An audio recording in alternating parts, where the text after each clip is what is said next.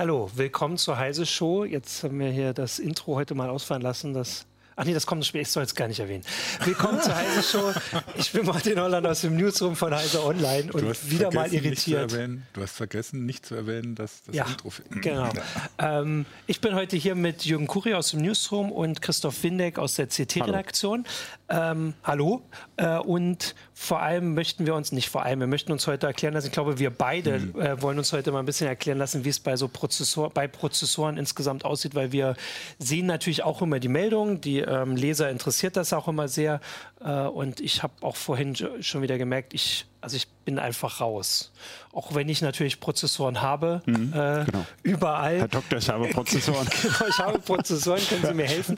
ähm, genau, und ich habe gesagt, wir fangen einfach mal an mit dem, was ich jetzt auch als Anlass für die Sendung genommen habe. Also dieses Jahr soll ja eigentlich wieder so ein großer ähm, ja, äh, Wechsel äh, Architekturwechsel habe ich, du kannst mich ja, da gleich Strukturbreiten eher, Strukturbreitenwechsel ja. anstehen und äh, also der soll kommen. Mhm. Ähm, und zwar bei Intel geht es darum, jetzt muss ich mal nachgucken, Intel will auf 10 Nanometer, vorhin genau. habe ich es auch schon falsch, auf 10 Nanometer Strukturbreite gehen, AMD auf 7 Nanometer, aber du hast schon geschrieben und nicht nur du, das ist prinzipiell vergleichbar von dem, was am Ende bei rauskommt.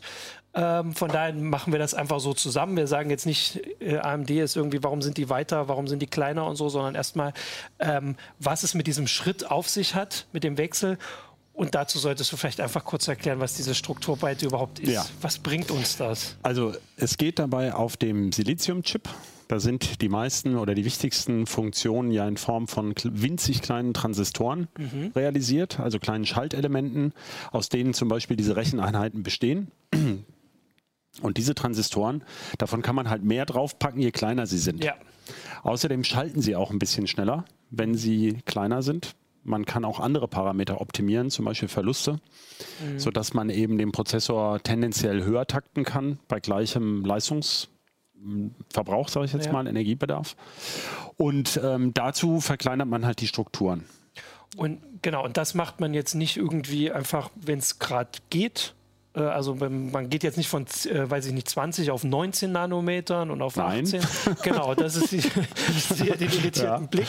Äh, aber das wäre ja vielleicht in anderen Bereichen ist das ja auch so, sondern das sind so Sprünge quasi, genau. auch wenn es natürlich ja. auf sehr von sehr kleinen naja, Sprüngen also so ein Transistor, man macht ja in so einem modernen Prozessor gleich ein paar Milliarden davon drauf. Ja. Und das geschieht mit unvorstellbarer Präzision. Mhm. Da gibt es schon das Problem, zum, zum Beispiel, dass so eine Siliziumscheibe, so ein Wafer 30 Zentimeter Durchmesser hat aber eben am Ende unter einem Millimeter dünn ist. Und so ein Ding so zu positionieren, dass es auf wenige Nanometer Höhe mhm. korrekt liegt, allein dafür müssen eben die Maschinen mal entwickelt werden. Und das macht die Industrie zusammen. Mhm. Da gibt es eine Roadmap von der ITRS.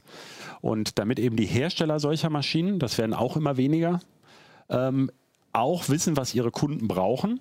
Und nur so kommt man schrittweise in dieser Strukturverkleinerung voran. Das wird ja über ja. Lithografieverfahren gemacht. Mhm. Also es wird, wie man, manche kennen das noch vom Platinenätzen, wird also ein Fotolack aufgebracht, dann wird es belichtet, ähm, dann wird der Fotolack entwickelt und es bleiben die Sachen stehen, die man nicht wegätzen möchte. Mhm. Da bleibt der Fotolack drauf dann wird das geätzt, dann kann man Schichten wegmachen, dann macht man wieder neue drauf und so und so entsteht eben Zug um Zug diese Strukturen, ja. die am Ende eben so einen Transistor bilden, also ein ja. aktives Schaltelement. Und worauf ich hinaus will, ist, dass ja auch diese Fotolacke natürlich immer feiner werden müssen damit ich überhaupt noch das schaffe, zum Beispiel ja. das wegzuätzen ähm, und nicht gleich den ganzen Transistor zum Beispiel. Ja? Und also da muss eine ganze Industrie entwickelt das gemeinsam und deswegen gibt es da ähm, Strukturgrößen, auf die man sich einigt, dass das so die Ziele sind. Da gibt es aber auch Varianten. Es kommen jetzt zum Beispiel auch 8 und 6 Nanometer Prozesse und dann vielleicht 5, das sind sogenannte Half Nodes und der nächste wird dann eben wieder 5 oder 3. Also ähm, das geht immer so weiter. Wobei, also bevor wir jetzt wieder zu den Prozessoren kommen, vielleicht nochmal zur Produktionstechnik, so eine Anmerkung. Wie wird denn im Moment belichtet? Also man sagt, es ging ja lange Zeit darum, dass dann irgendwann das normale Licht einfach von der, von der Wellenlänge her gar nicht mehr ausreicht, um ist auch zu so. belichten. Ja. Wird das jetzt mit EUV gemacht oder was ist Es wird Standard? die ersten, also Samsung sagt, sie machen schon mhm. EUV. Ähm, TSMC will es jetzt bei 7 Nanometer plus in den, also in den allerkleinsten Strukturen, also eben nur in einem einzigen Schritt ähm, einsetzen. Das Problem ist, dass da noch die Geräte sehr, sehr teuer sind. Also so ein, so ein Scanner, der das kann, also eine Lithografiemaschine, die mit diesem Röntgenlicht arbeitet, kostet halt mehrere Millionen, eine einzige und so eine mhm. Fab hat davon ein paar Dutzend ja. am Ende rumstehen. Und die sind noch langsamer als die mit normalem Laserlicht. Ja, und dann äh, dauert es eben einfach länger, bis man diesen Wafer da durch hat. Und dadurch wird die Produktion lahmer. Und das Außerdem wird das Ganze teurer und die Hersteller überlegen sich sehr genau, ob sich so eine Strukturverkleinerung für ihr jeweiliges Produkt überhaupt lohnt. Mhm. Deswegen kann es sein, dass wenn man eine Fab billig gekauft hat, äh, dass man damit Chips bauen kann mit gröberen Strukturen, die dann trotzdem äh, konkurrieren können mit denen mit den feineren Strukturen. Ja. Mhm. Aber um deine Frage zu beantworten, die meisten Chips werden heute immer noch mit Argon-Fluorid-Lasern, ich glaube 193 Nanometer Wellenlänge, belichtet mit Immersionslithografie. Das heißt, der Wafer wird in eine Flüssigkeit eingetaucht, um die optische Brechung da zu optimieren zwischen der Linse und dem, der Wafer-Oberfläche. Und man arbeitet aber mit Beugungsmustern, weil die Wellenlänge okay. zu groß ist. Ja, eben. Das ähm, macht man ein sogenanntes Multi-Patterning. Das heißt, diese Masken Arbeit mit Beugungseffekten. Man muss dann aber jede Struktur mehrfach hintereinander mhm. belichten. Das dauert also auch schon etwas länger. Ist also ein irrsinniger Aufwand. Ja. Und, ähm, aber das ist alles sozusagen sehr, das kann man sich ähm, so mit normalem Technikverstand auch kaum mhm. vorstellen. Ja. Und man kann ja auch nicht in die Maschinen reingucken so richtig. Also das ist ja alles so klein. Ähm, also die Maschinen sind groß, aber die Strukturen sind klein. Das ist also sehr wenig dinglich und anschaulich, ja. was da passiert. Ja. Ähm, also ich hätte dann jetzt, also, weil was ja auch ähm, also jetzt auffällt, ist, dass es, also zumindest kommt es mir so vor, dass das dieser, dieser Sprung jetzt schwerer zu sein scheint. Ich weiß nicht, ob er schwerer ist als früher, aber bei Intel ist ja so, dass sie ähm, länger gebraucht haben oder also noch sind sie ja gar nicht da. Sie sagen, sie wollen Ende des Jahres das dann massenhaft produzieren. Sie sind noch nicht in der Großserienfertigung genau, da, genau. Und ähm, war das immer schon so bei solchen Wechseln oder ist da jetzt einfach, also ich habe eben auch überlegt, ob, du hast es ja gerade beschrieben, ob einfach wirklich Naturgesetze jetzt irgendwann Nein. Also okay. ähm, kann man ganz klar ja. sagen, die haben sich bei, man weiß es nicht genau, mhm. also Intel bindet uns das der Presse natürlich als letztem auf die Nase, ja, ja, aber ähm, sie haben sich vermutlich bei irgendeinem, ähm, also man überlegt ja immer, was wie muss der Chip designt sein, damit sich der ganze Mehraufwand überhaupt mhm, lohnt. Und ja. da haben sie sich möglicherweise bei irgendeiner Einschätzung verhoben und gesagt, äh, ja, da muss das aber um den Faktor, die haben das auch genannt, 2,7 dichter gepackt sein. Und in früheren äh, Verkleinerungsschritten haben sie mal 2,4 gemacht oder so. Und da, das hat dann so nicht geklappt, dann stimmt die Ausbeute nicht mhm. und ähm, dann lohnt sich das Ganze einfach nicht. Oder die Chips funktionieren zum Beispiel nicht mit der Frequenz, wie ja. man sie eigentlich bräuchte, damit man sie verkaufen kann. Da gibt es also ganz viele Faktoren, ja. die da eine Rolle spielen. Ähm, es hat aber immer wieder mal in den letzten 20 Jahren, die ich das ja beobachte, äh, äh no, so, äh, Strukturverkleinerungsschritte gegeben, wo der eine oder andere Hersteller Probleme hatte mit was, mhm. was auch groß angekündigt war und dann deutlich später kam. Gab es mal mit der Kupfermetallisierung, ja. hieß es auch, ja, ja. Dann hieß es bei 90 Nanometer, dann sind die wahnsinnig viel sparsamer. Das traf dann aber im ersten Schuss gar nicht zu. Also das passiert immer mal wieder. Und passiert das jetzt im Moment oder ist das jetzt im Moment nur Intel passiert? Ist AMD im, im Zeitplan oder hat AMD ähnliche? AMD ist eher im Zeitplan. AMD hat aber ja auch keine eigene Fertigung mehr, sondern orientiert sich ja, ja so. an anderen Fertigern und benutzt deren Fertigungstechnik mit. Das heißt, AMD kann den Prozessor und die Fertigungstechnik nicht so toll aufeinander optimieren, mhm. was Intel immer behauptet hat, ja. dass das so wunderbar toll ja, sei. Ja, genau. Aber der Effekt von AMD, also der Erfolg von AMD zeigt ja, dass das vielleicht auch gar nicht mehr so wahnsinnig nötig ist. AMD macht es sehr geschickt und wenn man eben keine eigene Fertigung hat, dann profitiert man natürlich davon, dass diese Fertigungstechnik, dass man auch nicht so viele Entwicklungsmittel da reinstecken mhm. musste, ähm, weil andere nutzen die ja mit. Ja, das ist ja immer der Witz. Und da, wo AMD jetzt fertigen lassen wird bei äh, TSMC in Taiwan, das ist der weltweit größte Auftragsfertiger, da lässt zum Beispiel auch Nvidia seine Grafikkarten fertigen. Ja, und mhm. ähm, noch nicht in 7 Nanometer, aber irgendwann sicherlich auch. Und ähm, da sollen jetzt eben die ersten 7 Nanometer Chips von AMD herkommen. Ja, ja. Okay. Real man has fabs. FFAPS hat er früher, hat er früher gesagt. Genau. Okay, also damit äh, würde ich sagen, hat man jetzt da schon mal so ein bisschen so einen Blick reingebracht. Ich würde auch, also du hast ja schon gesagt, dass wenn man jetzt zu genau da kann man sowieso nicht reingucken. Das ist auch Also ich kann da noch viel zu erzählen, genau, aber ja, das bringt einen dann auch nicht mehr weiter. Es, gab, ja. es gab zum Beispiel auf YouTube schon, schon die Anmerkung, dass natürlich die, die Strukturbreite nicht alles ist, sondern dass dann, also wegen Vergleich mhm. oder so, dass es dann natürlich um die Packungsdichte geht, was du schon erwähnt genau. hast. Genau, also jeder hat ja, die bekriegen sich ja auch gegenseitig mhm. mit Patenten, wie man so einen Transistor überhaupt baut. Ja. Da gibt es natürlich ja, da kann nicht jeder einfach das nachbauen, mhm. logischerweise. Und man kann ja nicht nur die Strukturbreite optimieren, man kann unterschiedliche Materialien reinbringen. Ähm, Intel hat zum Beispiel jetzt das erste Mal im Kontaktierungsbereich wohl, ähm, oh, jetzt möchte ich nicht Falsches sagen, ich glaube Kobalt eingesetzt, mhm. ähm, was bestimmte Vorteile hat. Ich hatte Kupfer damals schon erwähnt.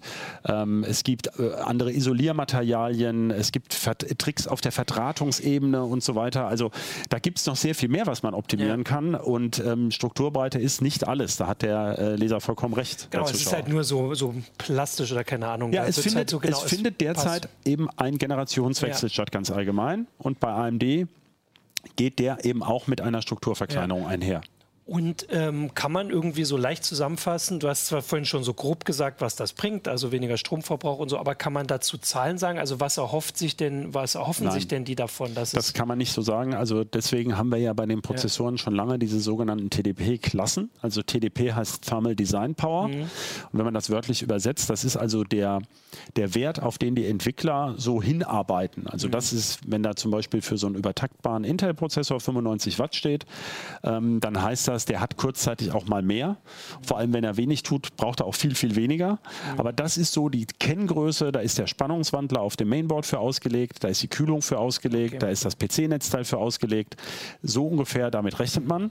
Und dann versuchen die Hersteller mit einer gegebenen Fertigungstechnik, also ich kann ja nur verkaufen, was ich gefertigt habe, in diesen Envelope sagt man ja, in diese, diese Hülle, diese Hülle von 95 Watt, so viel Performance wie möglich daraus zu kitzeln. Ja. Und dann sagen sie, ich kann zum Beispiel acht Kerne da rein nageln, aber dann nur mit, äh, ähm, mit äh, 3,4 Gigahertz mhm. Basisfrequenz zum Beispiel oder vielleicht vier, dafür mit 3,8 äh, Gigahertz. Also da kann man an verschiedenen Parametern noch drehen. Ja. So kommen dann die Unterschiede in der Produktpalette zustande, dass man sagt, äh, ja.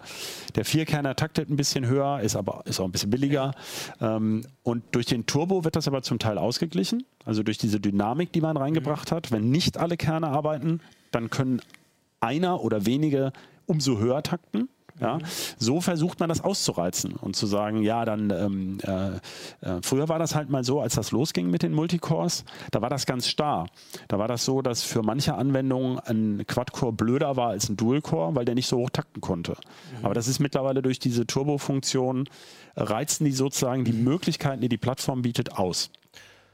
Okay, äh, ich hatte, ah genau, ich hatte, ich versuche ja immer dann ja. einerseits so, zuzuhören, was du sagst, ja. mir gleichzeitig zu überlegen, was ich dann als, als nächstes frage. frage. Äh, und da war äh, die Sache, die ich aber auch vorher schon eigentlich im Kopf hatte, wer wartet denn da jetzt groß drauf? Also gibt es Leute, die wirklich in den Startlöchern stehen und sagen, wir brauchen die 10 Nanometer und für uns ist das problematisch, wenn das später ist? Oder ist es vor allem für Intel, weil sie halt mehr Performance in. Äh, nein, nein, also es gibt ganz klar ähm, Bedarf, mhm. also vor allem bei den Servern. Es verlagert mhm. sich ja immer mehr Rechenleistung in die Cloud. Ja. Und da ist der Unmut tatsächlich groß, dass Intel nicht aus dem Quark kommt. Mhm. Ja, da hätte man, also da wird man sicherlich, da wird AMD von profitieren bis zu einem mhm. gewissen Grad. Aber ähm, die, die äh, großen Cloud-Rechenzentren und auch die Supercomputer haben einen extremen Rechenleistungsbedarf, ja. der auch ständig wächst. Und ähm, da versuchen die alle rein zu verkaufen. Nvidia mit den aus den Grafikkarten ja. abgeleiteten Rechenbeschleunigern, immer mehr Spezialprozessoren für mhm. KI. Und im, ähm, im klassischen Desktop haben wir beides. Da haben wir einerseits eine gewisse ähm, oder auch beim Notebook, also beim, ich sag mal ja, beim genau. Windows PC ja. oder Mac mhm. oder Linux-Rechner für den für daheim. Da haben wir einerseits so eine gewisse Stagnation, dass man, sag mal, für den Office-PC, für den Büroeinsatz tut es im Grunde ab 400 Euro Notebook aufwärts das mhm. allermeiste. Ja. Ähm, deswegen werden die Geräte auch tendenziell immer länger genutzt.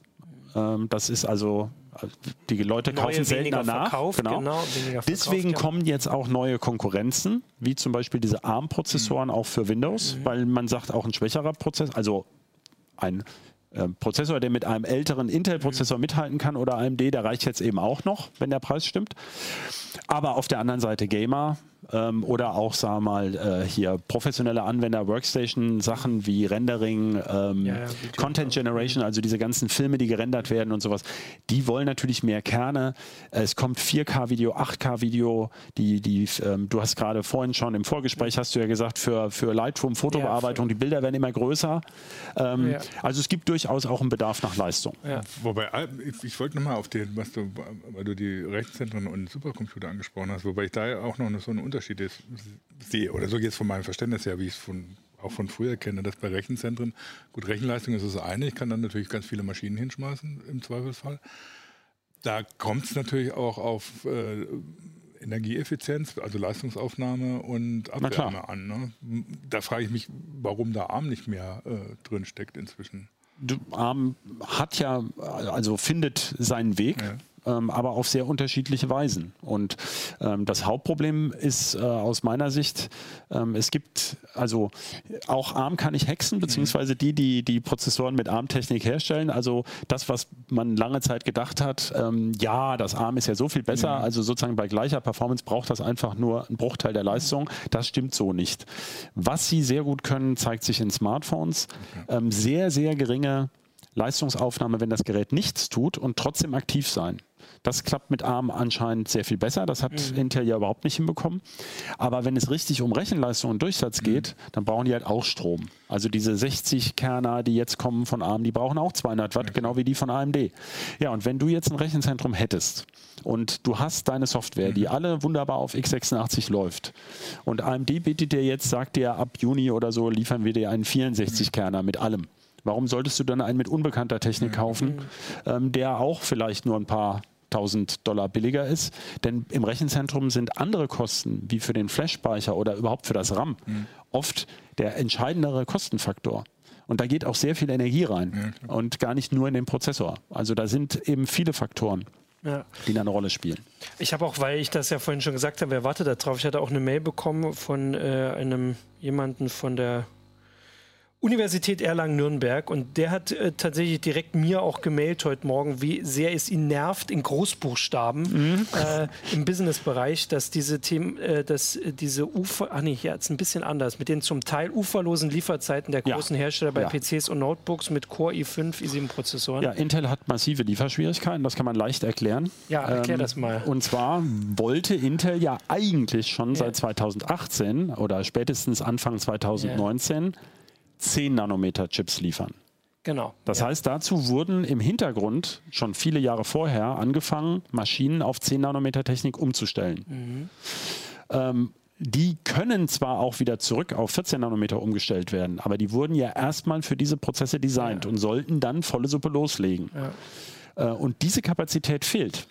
Ja? Ah. Denn die liefern ja keine. Also mhm. es, Intel wollte eigentlich im Produktmix längst ein paar Millionen, vielleicht sogar ein paar Dutzend Millionen 10 Nanometer Chips geliefert haben, die sie nun nicht haben und stattdessen auch 14 Nanometer äh, produzieren müssen.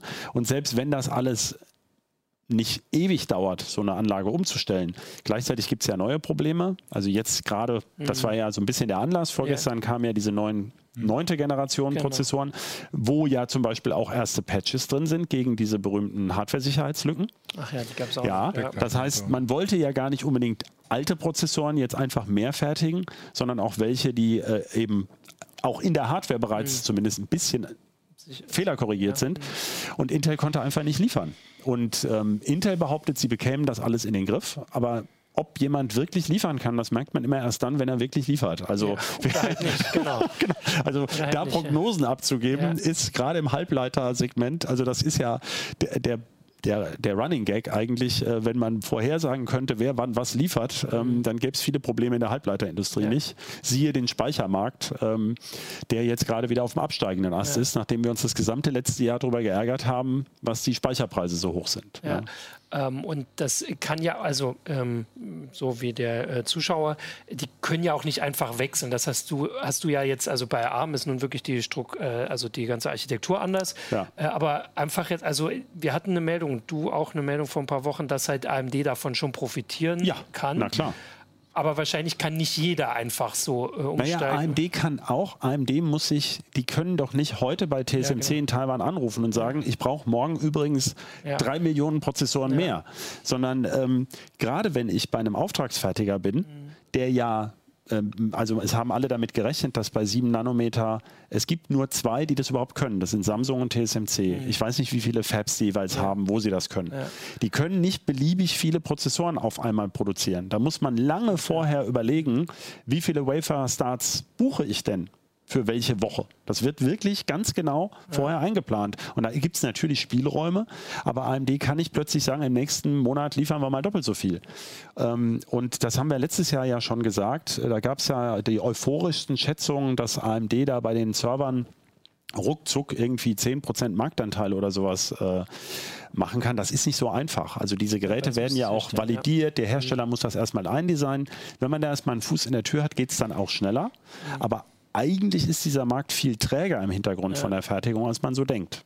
Genau, das klingt, also klingt schon ganz schön spannend und so. Also auch wie man es so jetzt nicht im Blick hat, dass es eben so träge ist, obwohl es um, also wirklich die, oder vielleicht gerade weil es um die Hightech der Hightech geht äh, und obwohl es eigentlich nur die zwei großen ja, aber gerade deshalb. da kann, hat ja nicht ein kleiner irgendwie Fertigungskapazität auf Halde, sondern es sind halt nur noch wenige Fabriken auf der Welt, das die das können. Auch, warum es da jetzt, äh, also selbst wenn Intel jetzt irgendwie auf längere Zeit sogar diese Probleme haben würde, mhm. wovon man jetzt zumindest im Moment, glaube ja. ich, nicht ausgeht, ähm, besteht ja trotzdem einfach auf aufgrund der Art und Weise, wie das alles hergestellt und vorbereitet werden muss, erstmal kein, keine große Sorge, dass da. Also es gibt Phasen, da ist weniger die Lieferseite ja. der Anlass für Knappheiten, sondern eher die Nachfrageseite. Und mhm. letztes Jahr lief eben erstaunlich gut.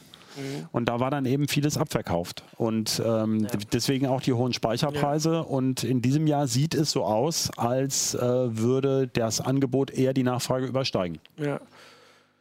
Wobei, also um jetzt dann nochmal so auf das, was, was so für so einen normalen User äh, von Belang ist, eigentlich merkt er doch davon nichts. Von was? Ähm, von diesen Problemen, die du gerade alle geschildert hast. Nein, ne? wenn der Prozessor fertig ist, dann hast du ihn ne? ja. Und, ne, vor allen Dingen, ähm, es kann ihm ja inzwischen eigentlich relativ egal sein, was da drin steckt. Also ich habe naja. zum Beispiel hab ich, ich habe jetzt gerade irgendwie so als Arbeitsrechner einen neuen Laptop gekriegt. Ne? Ja. So, genau. Das ist mir eigentlich ziemlich wurscht, was da drin ist. Hauptsache der, der läuft lange äh, auf dem Akku. Und meine normalen Anwendungen, die jetzt eben nicht darin bestehen, dass ich ständig irgendwelche 4K-Videos schneiden muss, laufen anständig. Ne? Da ist es mir ziemlich egal, was da an Hardware drin steckt. Das würde ich jetzt nicht so sehen, weil es gibt immer noch ausgesprochene hm. Gurken. Ja. Es gibt halt diese Billigprozessoren, die eigentlich für Tablets mal designt wurden, die die eigentlich kleine technische Wunderwerke sind, aber eben in der sogenannten Single-Thread-Performance. Also wenn du eine ähm, Software hast, wie zum Beispiel, sagen wir mal, ich arbeite ja mit, mit LibreOffice zum Beispiel, das ist sehr wenig für Multithreading mhm. optimiert. Und wenn du zum Beispiel mal eine, eine PowerPoint oder wie heißt das da bei, bei LibreOffice? Äh, ähm, Präsent Presenter oder sowas. Ja, oder, ja, ja, ist ja auch egal. Ja, also ja. jedenfalls, wenn du das nach PDF konvertierst, mhm. so ein 20 Megabyte Ding, dann läuft das auf einem einzigen Kern. Mhm. Das ist hyper nervig, dass das nicht parallelisiert ist.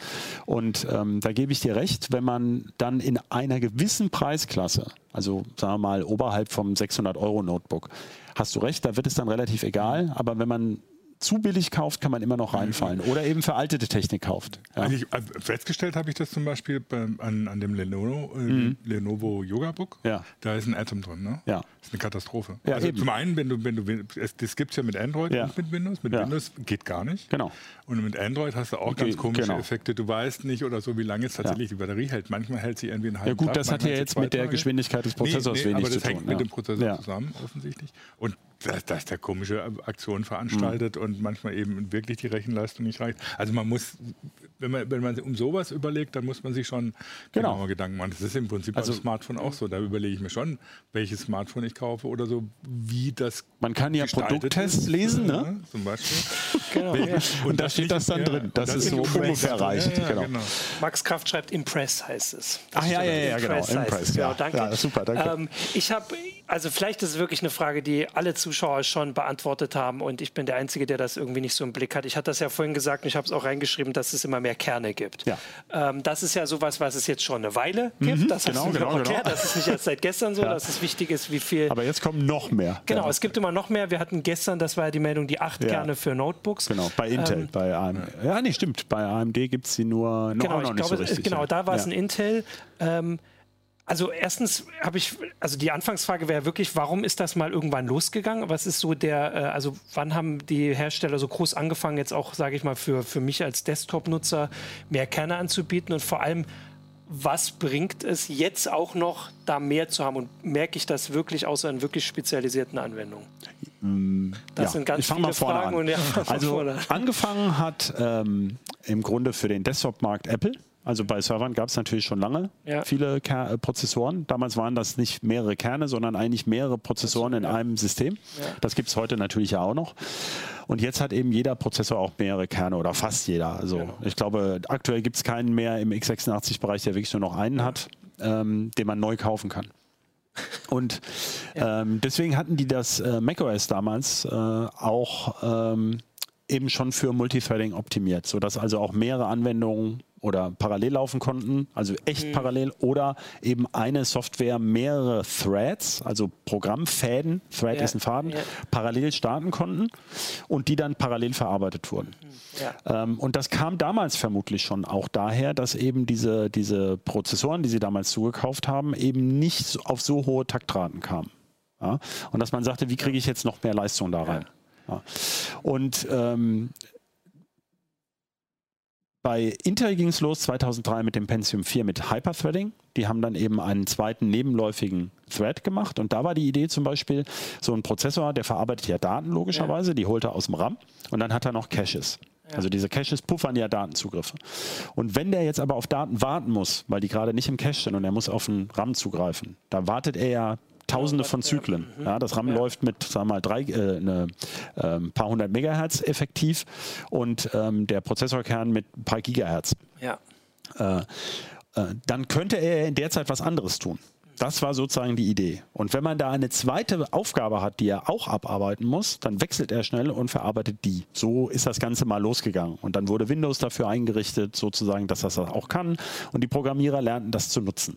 Ja. Genau, und jetzt gibt es immer mehr Programme, die, oder die immer mehr, also schon richtig viele. Also ich nenne genau. mal ein Beispiel, warum das ja. bei Smartphones so gut geht. Mhm. Bei Smartphones ähm, habe ich lange auch nicht verstanden, warum da so ein Trend zu Multicores gab, ja. denn heute haben die ja mindestens vier, mhm. oft sechs, acht oder sowas. Äh, denn JavaScript im Browser ist eigentlich fast immer single-threaded. Ja? Also da läuft eigentlich JavaScript selber ist meistens so gemacht, und das sind ja die Ressourcenfresser, genau, wenn ich ja. meinen Browser ja, aufmache. Genau. Aber auf so einer Webseite heute, da sind ja so viele, so viele Elemente, ah, ja. Und die können dann eben parallel abgearbeitet ja. werden und die haben auch nichts miteinander zu tun. Die, die, die Werbung und das Cookie ja. und ähm, der, der, das E-Mail-Ding, was da aufgeht zum Beispiel, ähm, da kann jedes für sich laufen und wird dann eben einfach irgendwann gerendert von der GPU. Ja? Und da kann ich also die, die anfallende Arbeit sehr schön auf viele Kerne verteilen. Ja. Und das gibt es eben heutzutage im Desktop immer mehr. Ich brauche, also ganz tendenziell kann man sagen, wenn ich wirklich nur mit meinem Office-Programm auf einem ganz dem auf dem Bildschirm äh, bildfüllend arbeite, ja. nur darin einen Text schreibe, dann brauche ich auch keinen Multicam-Prozessor, ja. ja. Aber wer macht das noch? Also genau, wenn man sieht, man hat heute Dutzende von Threads auf, äh, von, von Browserfenstern auf, ja, ja. Ähm, mehrere Browser, das E-Mail-Programm parallel, der Virenscanner rattert im Hintergrund, Windows Update startet hier. Ähm, also insofern verteilt sich da die Leistung. Ich meine, das ja? gilt ja inzwischen auch für Smartphone. ja, natürlich. Für Smartphone, für Smartphone da läuft wahnsinnig viel parallel.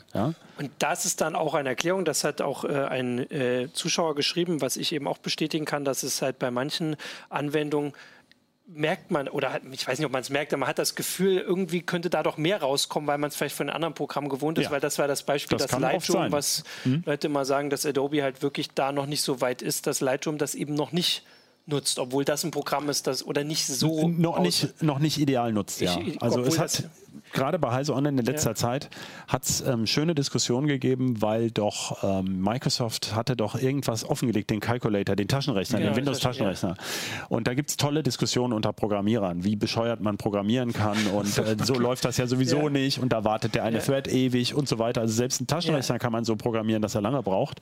Also da ist das, was wir seit Jahren beklagen, viele ähm, Programmierer, die in so große Projekte eingebunden sind, ähm, die, die haben auch die Aufgabe, vor allem mal Fehler auszubügeln und neue Features dran zu machen, die, sie, die verkauft werden können. Ja. Also äh, Lightroom kann jetzt das genau, und kann ja. jetzt auch noch das.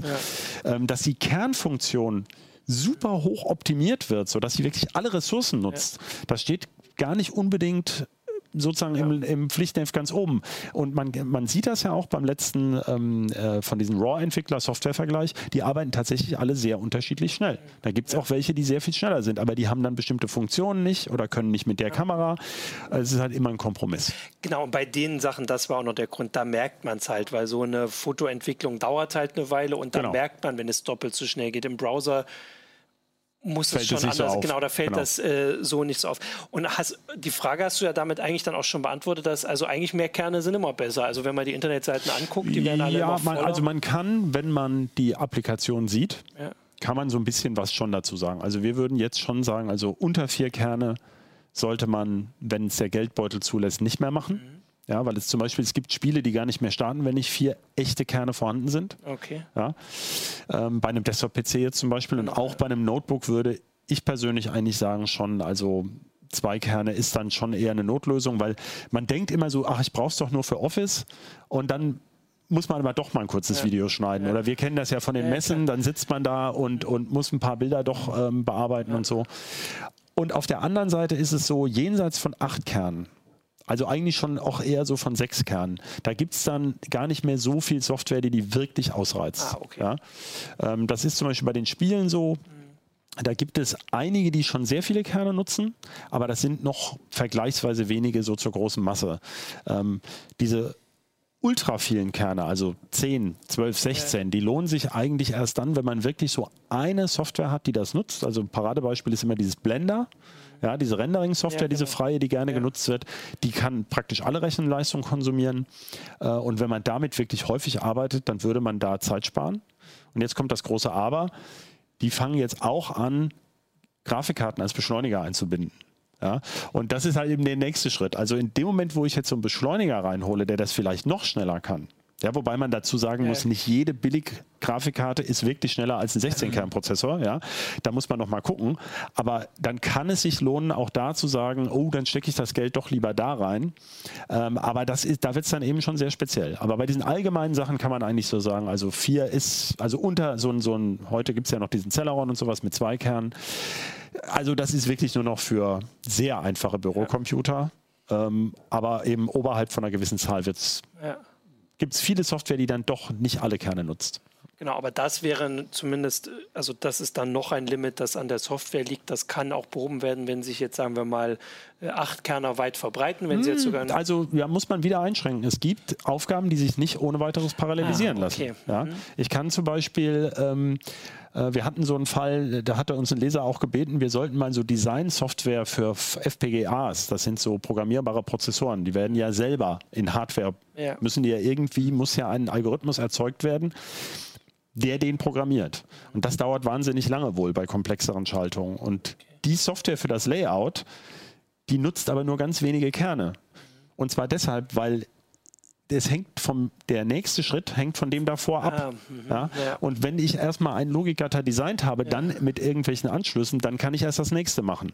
Und die nutzen dann zwar eben nur bis zu einer gewissen Grad Parallelisierung. Also nicht alle Aufgaben lassen sich unendlich gut parallelisieren.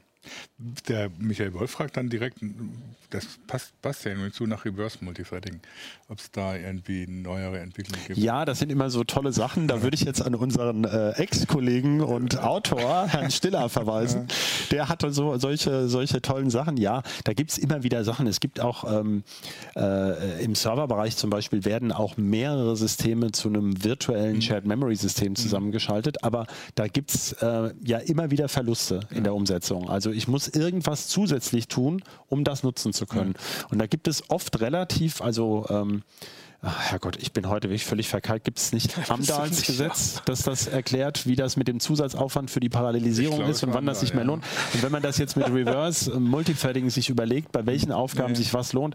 Also mein persönliches Gefühl ist bei viel Alltagssoftware, da könnte man wahrscheinlich durch ähm, besseres Programmieren hm. überhaupt ähm, schon mehr rausholen als durch jetzt äh, ähm, äh, Parallelisierung mit Gewalt. Zum Teil werden ja diese modernen Befehlseinheiten der Prozessoren noch gar nicht genutzt. Wir haben ja AVX, AVX2, AVX, was weiß ich, 512 sind wir jetzt.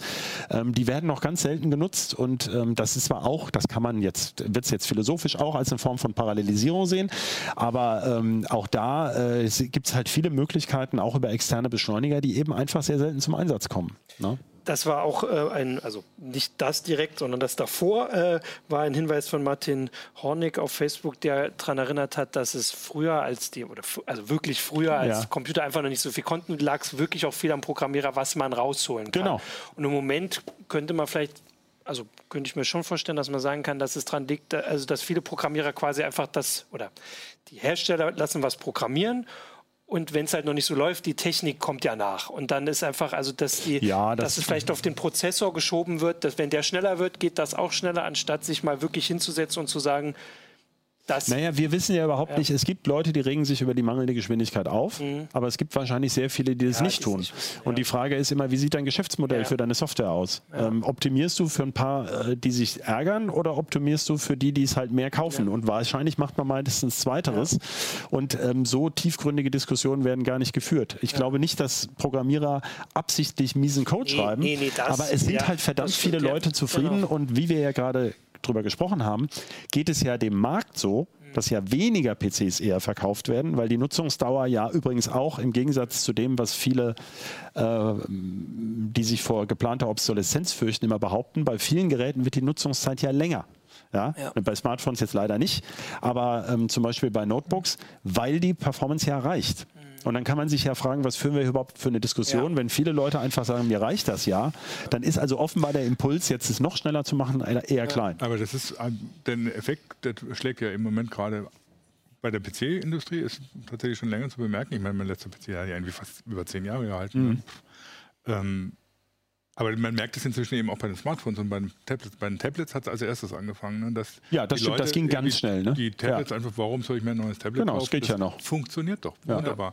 Und es fängt bei den Smartphones auch langsam an, dass die Leute merken. Gibt es da Zahlen oder ist das dein Gefühl? Es ist, es ist von der, die, der, Branchen, stimmt, ja. der Branchenverband sagt oder so, dass langsam die, einfach die Smartphone-Verkaufszahlen stagnieren. Die, die und sie führen es darauf zurück, dass immer mehr Leute äh, es länger behalten. Also, also, wir können jetzt nicht richtig nachweisen, wie viel. Vieles von dem, was wir in der IT-Branche diskutieren, ja, ist ja immer so ein bisschen sehr aus der Brille nur der ja, IT-Branche gesehen. Das ist für uns neu und andere kennen das schon lange. Bei Waschmaschinen ist die Stagnation schon länger im Gang und die lassen sich dann neue IT-Tricks, also eigentlich lernen ja alle von der Mode. Wie lasse ich ein Produkt möglichst schnell ja. ähm, gefühlt verschleißen, um ein neues verkaufen zu können.